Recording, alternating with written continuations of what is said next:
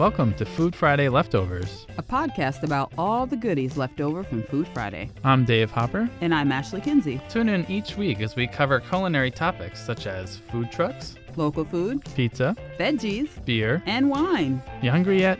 Huh, I'm always hungry. Well, on that note, Ashley, tell us what's in the fridge this week. I'm actually not looking in the fridge. I'm looking in my cabinets because our episode today is about salt and seasonings. We're speaking to Tony Coletto and Darby Weagle of Rolling Rock Salt. So be sure to check them out. Your website is rollingrocksalt.com. Thank you so much for joining us today. Our pleasure. My first question has to do with substitutions because you brought a variety of spices, and I know um, even on our Vox Pop episode earlier, people were having some concerns about uh, not using alliums, not using garlic, things like that. So, what would you recommend would be good substitutions for someone who, say, doesn't like the taste of garlic? They are out there, as we learned They today. are. We see them at the markets, and whether they don't like the taste, which is rare, but most people, I love it, but it doesn't agree with my system. So, Mm. unfortunately, that's it. And I don't know what to tell them as far as trying some other things, even if you stomach a shallot or some other herbal mixtures or something like that. Some of the green herbs, you know, put them together. Mushrooms and soy is a nice, Mm-hmm. rich, very uh, flavorful thing that works on a beef or some other thing, Mm-hmm. or in a sauce or something like that. That's a not a bad substitute. But don't be afraid to experiment. I tell people you don't need to be a zucchini surgeon to uh, be able to cook or do anything like that. To uh, it's all you're only cooking for yourself. It's nothing to lose. So Mm-hmm. throw it out. You know, like I've never thrown anything out. Look at me. like I said, the doctor thinks it's a boy and a girl. I have the same joke. My wife is pregnant right now. Yeah. and Her stomach finally got bigger than mine. We're seven months in. Well, I think I said you too. yeah. I have a question. I'm on uh, blood pressure medication, and I'm not supposed to have too much salt. I do love salt. I uh, desperately want to buy the salted peanuts, but I can't. But anyway, um, what should I season my if I couldn't do too much salt? Check with your doctor because sea salts, I guess, for ninety percent of people are okay to do. And I, I'm on blood pressure medication also, and it's the result of being, you know, like can eat too much. I call it the pursuit of happiness, eating too much. You know, somebody wrote about that a couple hundred years ago, but it's I love to eat and love to cook and experiment. We do have a no salt mixture for people who want and do not want salt, and I come up with a nice mixture, and a, it's not your Mrs. Dash, your commercial stuff of old dried. It's all fresh herbs in it. It's very popular seller. It's like almost our number two seller now. We sell a lot Right. of it. It truly works on everything. So, but don't be afraid to experiment. Experiment with some odd herbs. You know, uh, tarragon, uh, marjoram, uh, chives I like a lot, but any of the green you know, herbs and stuff like that. And don't be afraid to make a mixture yourself too. a lot of salt that you put in yourself is different than I would assume the salt that comes in like processed foods. Processed foods, I'm guessing, is they're not spending extra money on sea salt, which is not that much more expensive to get in it, but they're going to put the regular salt that's stripped out in it to uh, that only has sodium and chloride and anti-caking agent. It's bitter. Uh, so there's iodized salt, as that was a thyroid problem in the 50s and 60s Yeah. and before that. Is why they put that in there. And the government almost forced them to put it in, but uh, but any kind of sea salt, no matter what, whether it's a white sea salt, a kosher salt is a sea salt, but the pink Himalayan you can really buy, and that's got a, though a few more beneficial minerals and elements in higher amounts for you. So that's why that's so popular to uh, I have a farm share and every once in a while we get some extras in and one week we got hickory salt. And I'd never seen that before because hickory salt looks like sand. It, or at least the one, the one that I got looked like sand. It was a it was the color of wet sand. Well, there's hickory syrup is very good for you. It's like there's maple syrup, there's birch syrup, honey, but hickory syrup is very, very good for you. So I wasn't aware that that was being mixed in with salt, but there's absolutely nothing wrong with that. That's that's good stuff. Hickory syrup. It's uh, another no uh, life essential. It's good for you also. People don't realize how good that stuff. It's harder to find, a little bit harder to make. You don't find any. There's a hickory syrup in uh, Hoosick that's in some of the markets around, but that is good stuff, and that's good to see that in the salt. That, that just gave me an idea. But Well, good. I'm glad I could help. I don't need one more idea. We're up to 70 condiments. I want the first container No, of you your got it. hickory salt I will blend. name it after you. We will. We got Or But, Fran um, from Who's a Hickory. Speaking of hickory salt, though, what are the most interesting salts that either you've created or heard of, or interesting things being put in some of the mixtures? Like right now, I'm looking at the Darby's Garlic Festival salt, the one that I'm happy to use tonight when I cook. Oh, you bet. Um, there's so many different herbs and things all in here. There's so just garlic in there. It's, it's our purple glazer garlic, our Oh, double really? roasted garlic, red Hawaiian sea salt with garlic, black Hawaiian sea salt with garlic. Uh, the red Hawaiian has no volcanic uh, ingredients in it. The black Hawaiian has activated charcoal from coconut shells. It's an antioxidant to make it black. But those two, the red Hawaiian, black Hawaiian, dissolve your tongue a little bit quicker. Our purple glaze is one of the first. When I specialize, half my garlic is called purple glazer garlic, which is four or five or nice size, six nice size clove or little cloves in each head.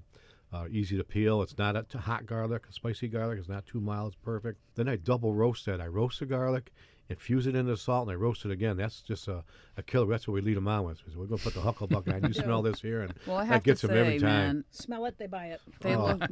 It looks beautiful. I mean, if you just on look at it. Oh, it is. It's a beautiful. it's just as beautiful. My dearest darling Darby. So, Aw, and her proper tail is my most beautiful dearest darling Darby. it's a silver tongued devil, this man. I I'm not in the doghouse either. No. When we go to different events, we try to cater a salt to the event. Like we did the uh, Gay Pride Festival in Albany, mm-hmm. and we did an LGBT. LGBT. I never would have come up with that combination. And it was lavender, garlic, basil, and thyme. Oh, we Very just did it for fun. Oh, it's but one of it the most was aromatic salts. absolutely Oh, people love it. So it's kind of that's how You we- learn tricks. Things learn evolve like that. yeah. You come up with a comedy. I think it's some wacky things. That's one I wouldn't come up with unless I needed those No. initials. But that was so nice. And We've kept it in our. Our and the apple happy was another thing. one. Was an oddball that just worked out well. So, uh, wow. Yeah, how did that one come? That's the one you were talking about The on Vox cilantro, Pop, yeah. right? Yeah. yeah. The one woman kept buying cilantro says, "How come that's all she bought every week?" It was, it was not a common salt. Though some people like tarragon or the And not cilantro, celery likes salt, but every week she was there for it. And I got we make one purple basil called purple haze. I got one guy, dude, give me all that stuff you got every week. But uh, the buyer for name was begging for the name purple haze. But I said, she fine. I, I'm sorry, I didn't ask till the end of the year because I would have made a name. Her name was Ann. I would have named it after you, and no, but I just was too busy thinking about it when she said apples, and I turned my friends on to it. And I said, I'm going to add cinnamon to it. And, oh, when I tried it last week on corn on the cob and popcorn, oh, it's killer. Wow. Now I want to go to the movies and eat some popcorn. That's good popcorn. I know it's hard to beat that. It is hard to beat I think it's that. that crappy sauce It's- they got it. It's but, the uh, butter. oh, they put good salt on it, right? yeah, they have to keep you eating it, so it has to be good. I used to have to take the plastic bag and to put the container in so because it was an oil spill. That push Yeah, that. Well, you used to have to push the lever yourself. Exactly. Now they don't. No, I No, know. not That anymore. stuff's tripled in price. So, what's your next idea that you would be coming out with? I don't know. I just they pop in my head. I get these dreams at three o'clock in the morning. I wake up at midnight to take black truffle salt, which I just buy and resell because that's magic salt. and butter spaghetti. Who gets out of a Dead sleep. They go down and have butter spaghetti, black truffle salt on it. Oh, I had one the other. What was one I did other morning about three o'clock? I can't remember what that was. And like we needed one more salt. Maybe it was the, the ghost pepper with garlic, garlic ghost, and garlic sriracha ghost. Uh, Ghost I pepper a- is a hot, hot Yeah, oh, yeah. pepper. Yeah. it's the oh, hottest wow. natural pepper. There's a, uh scorpion pepper, which is the the Re- Carolina Reaper. Or that it's the hottest pepper known. It's a hybrid, and those aren't growing good this year for me and a few other people because it was so hot. They need to be in the shade, but the ghosts come out. I mean, good this year. Habaneros are lacking. I make a hot salts are kind of nice. Last year we had a couple, three guys at the Hudson Valley Garlic Festival.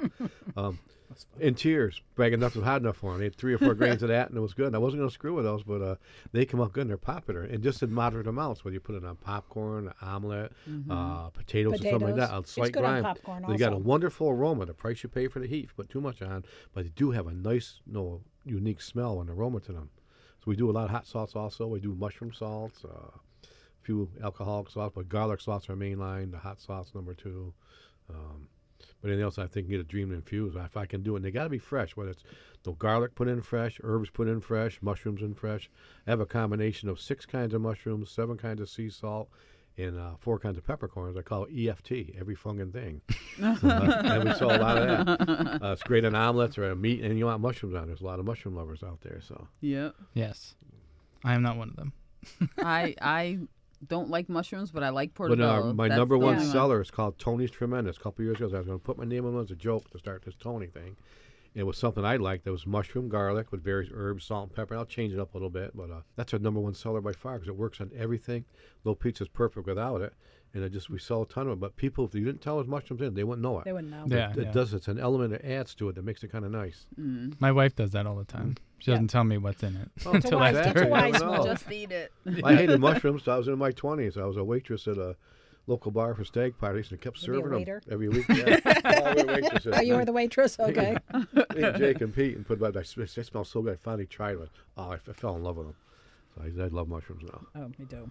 I had uh, one last question about seasonings and marinades in terms Mm-hmm. as far as meat is concerned. Because when I'm cooking on the weekend, like on Sunday, I'll thaw my meat and I'll season it Mm-hmm. and I'll let it sit for hours and let it marinate. But how long is too long? Or is there a such thing as too long when you're seasoning meats or marinating meats? If it turns green, stinks, and walks away, you don't want to do anything. But, uh, most beef you find in a store is really red. It's virtually tasteless. It needs some help. If you buy a nice ribeye steak or uh, even a London broiler top round or hanger steaks and skirt steak, I bought hanger steak today. It's a very tasty steak. Even before you can let them sit for a week or two. Take that plastic wrap off them, put them in a wax paper or paper in the refrigerator. Most restaurants are aged two to three weeks. That really helps them because they're virtually tasteless. Two to three weeks? Yeah, and uh, So, wait a minute. if they wait a stay in the plastic, they turn green. Oh, I was three amazed weeks is a also. key So- number. You That take just it out the package, you put it in wax Yeah. paper, and you put it in your refrigerator? Yeah, or a butcher paper, something like that. But let it sit. It just it needs to be aged. It's so fresh, it's tasty, but it picks up a flavor. It's incredible. When you go to a restaurant, Huh. a good steak restaurant, they got a rotation going with maybe up to three weeks a day, dry age aging themselves on that. And, and go online, look for dry aging of aging your beef. But that adds so much to it. Leave the spice off till you cook it. If you're doing a roast, put it on ahead of time. If you're doing it on a grill, fry pan, broiling, whatever, put it on after because you're not violating the spice by burning it. You're not violating a beef by burning that spice into it, getting the bitter. You're getting that nice beef searing flavor, and add and let it sit for two or three minutes. No, unless you're like me, so I got to chop right into it. Just let it so the juices stay back in. And when you cut it open, then put your spice, whatever kind of spice you want. When you buy Montreal steak seasoning, my sex on the beef, or now it's now no no raised royal beef topping. Uh, I don't know how racy we can get here with that, but uh, put it on after. It'd be the best beef you ever had. To uh, and let it come to room that. temperature before you cook it. Also, if you've got it. Um, let it know maybe an hour or so, I hour depending on how warm. I knew the on trick room about temperature, yeah. room temperature, but maybe I'm not leaving it out long enough because I never leave Yeah. it for an hour. I'll leave it for like 10 or 15 Yeah, no, minutes. leave, no, an hour's not bad. Even with salmon, if you're cooking salmon, let that sit for an hour till it gets tacky. It's called forming a pellicle on it, and it will just look so much better color and get rid of some of that white stuff that comes out on it, and it'll make it no cook a Oh. little better for you. So we usually end with a funny story. Um, do you guys have a funny story to end on that relates to the Oh, salt? probably too many. but I can't think of you know what to tell you here. To Story. uh, we tell you the funny stuff already. To uh, oh, I got no idea. I'm usually I'm not at a loss of words No, for something like that, but uh, we have fun all the time. We There's do have nothing fun. like it. Well, We wouldn't do it if it wasn't Let us fun. assault you. You were on a TV show in Hartford in Oh, uh. June first, and uh, we made for Scott the Weatherman. Was he's so cool? I made a Haney's hot weather salt and tried that out. Well, hello there. He's woo. This is hot. It was good stuff, but uh, That was fun. but we had such a fun time. We had such a fun time here too. Just Yeah, this was whole great. day, this whole time, we had so much fun. Yeah, we love I know having it you. before coming. Glad. Uh, we love it. So, Thanks for coming on. oh, thank Our you ple- so much. I Our hope pleasure. it's not just for the food we left. Yeah, no, no, no. I'll come feed you anytime you want. yeah, Don't we'll worry. drop by. I know We'd love Josie. to have you we'll back. send her over. I, I got a direct route here. I can send her with stuff over here. That's right. That's dear right. friends. So I said, if I want to treat you guys, I'll send stuff over. So put a request in. I'll take Great. care of you. Thank you so Thank much. you so Thank much. you. That was Tony Carlotto and Darby Weagle of Rolling Rock Farm. This has been Food Friday Leftovers. I'm Ashley Kinsey. And I'm Dave Hopper. Be sure to check out Vox Pop Food Friday every Friday at 2 p.m. on WAMC Northeast Public Radio. Our producer is Jessica Blaustein Marshall. Our theme is Beach Disco by Dougie Wood. Food Friday Leftovers is a production of WAMC Northeast Public Radio. And tune in next week to see what else we find in the fridge.